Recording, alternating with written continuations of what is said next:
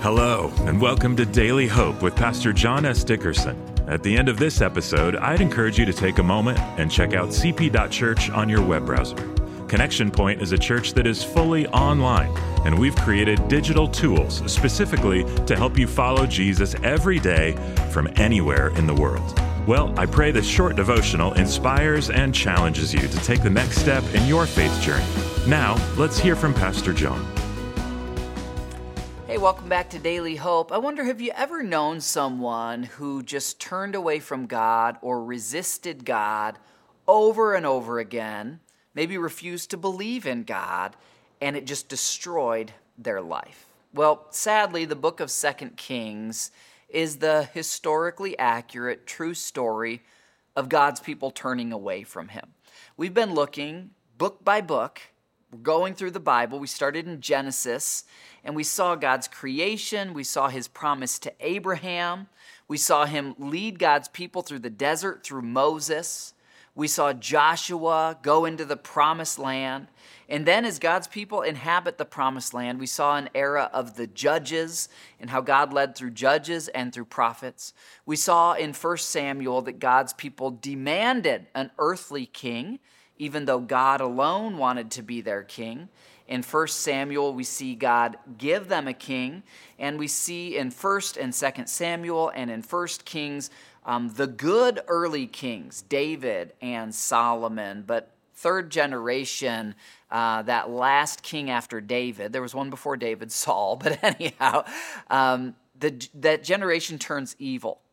And in prosperity and blessing, God's people turn away from him which, just my opinion, but that's largely been the story of America. If you were to rewind 100 years and look at an average Sunday, 95% of Americans were in a church on Sunday hearing the Bible preached. They didn't have running water or electricity at all their houses, but they had the Bible. And though they were imperfect, and though there were a lot of broken problems in the country, people were seeking the Bible, and that's what kept making the country better now in prosperity and wealth as uh, ignorant beneficiaries of all the believers who've gone before us. Many are turning away from Christ, turning to money and wealth and pleasure instead. And uh, it's just history repeating itself. Second Kings is the people of God. First, they infight and they divide into two kingdoms. There's 10 tribes called Israel still, and there's two tribes called the kingdom of Judah. They've each got two different kings. They kind of don't like each other. Then uh, eventually, the book of Second Kings is going to end, and Israel, those 10 tribes, are exiled out of the promised land into Assyria. Judah, that those two tribes are exiled into Babylon, and that's going to lead into the future books when, you know, eventually Nehemiah is going to come back to rebuild the walls, etc. There's going to be a lot of pain and a lot of suffering because over and over the people of God just chose to turn away from him. Now, I want to encourage you if you feel like our whole nation's turning away from God, uh, that might be the majority of people, but there's always a faithful remnant. And here in the book of Second Kings, that faithful remnant is represented by Elijah, one of the great prophets of the Bible. So when you read Second Kings, it's almost more the story of Elijah and these really faithful, godly prophets who uh, it says in one place there was more than a thousand of them. They stayed true to god even as all god's people turned away.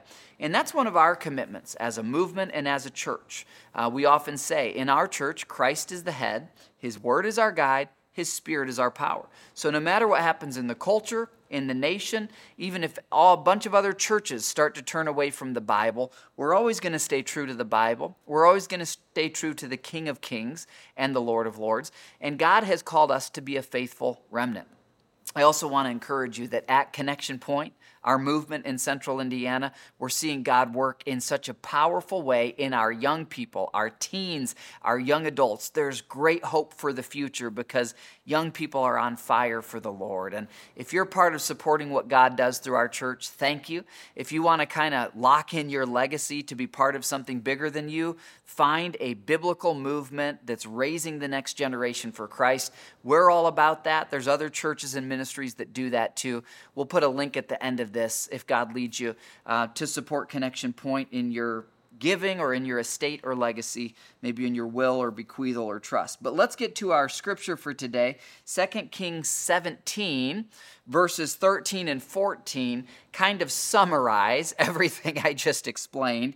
And it says this quote, Again and again, the Lord had sent his prophets and his seers to warn both Israel and Judah, that's all 12 of the tribes together. Quote, Turn from all your evil ways.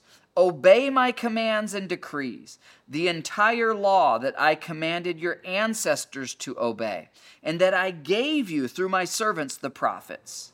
But the Israelites would not listen. They were as stubborn as their ancestors who had refused to believe in the Lord their God. May that not be true of us. May our legacy be one of surrender and belief and being the faithful remnant. I will see you tomorrow for more Daily Hope. If today's devotional inspired you or helped you in any way, I would invite you to keep following Jesus with us every day. Visit cp.church to learn how to gather with us online or in person for our weekend services. Thanks again for joining us, and we'll see you tomorrow for more Daily Hope.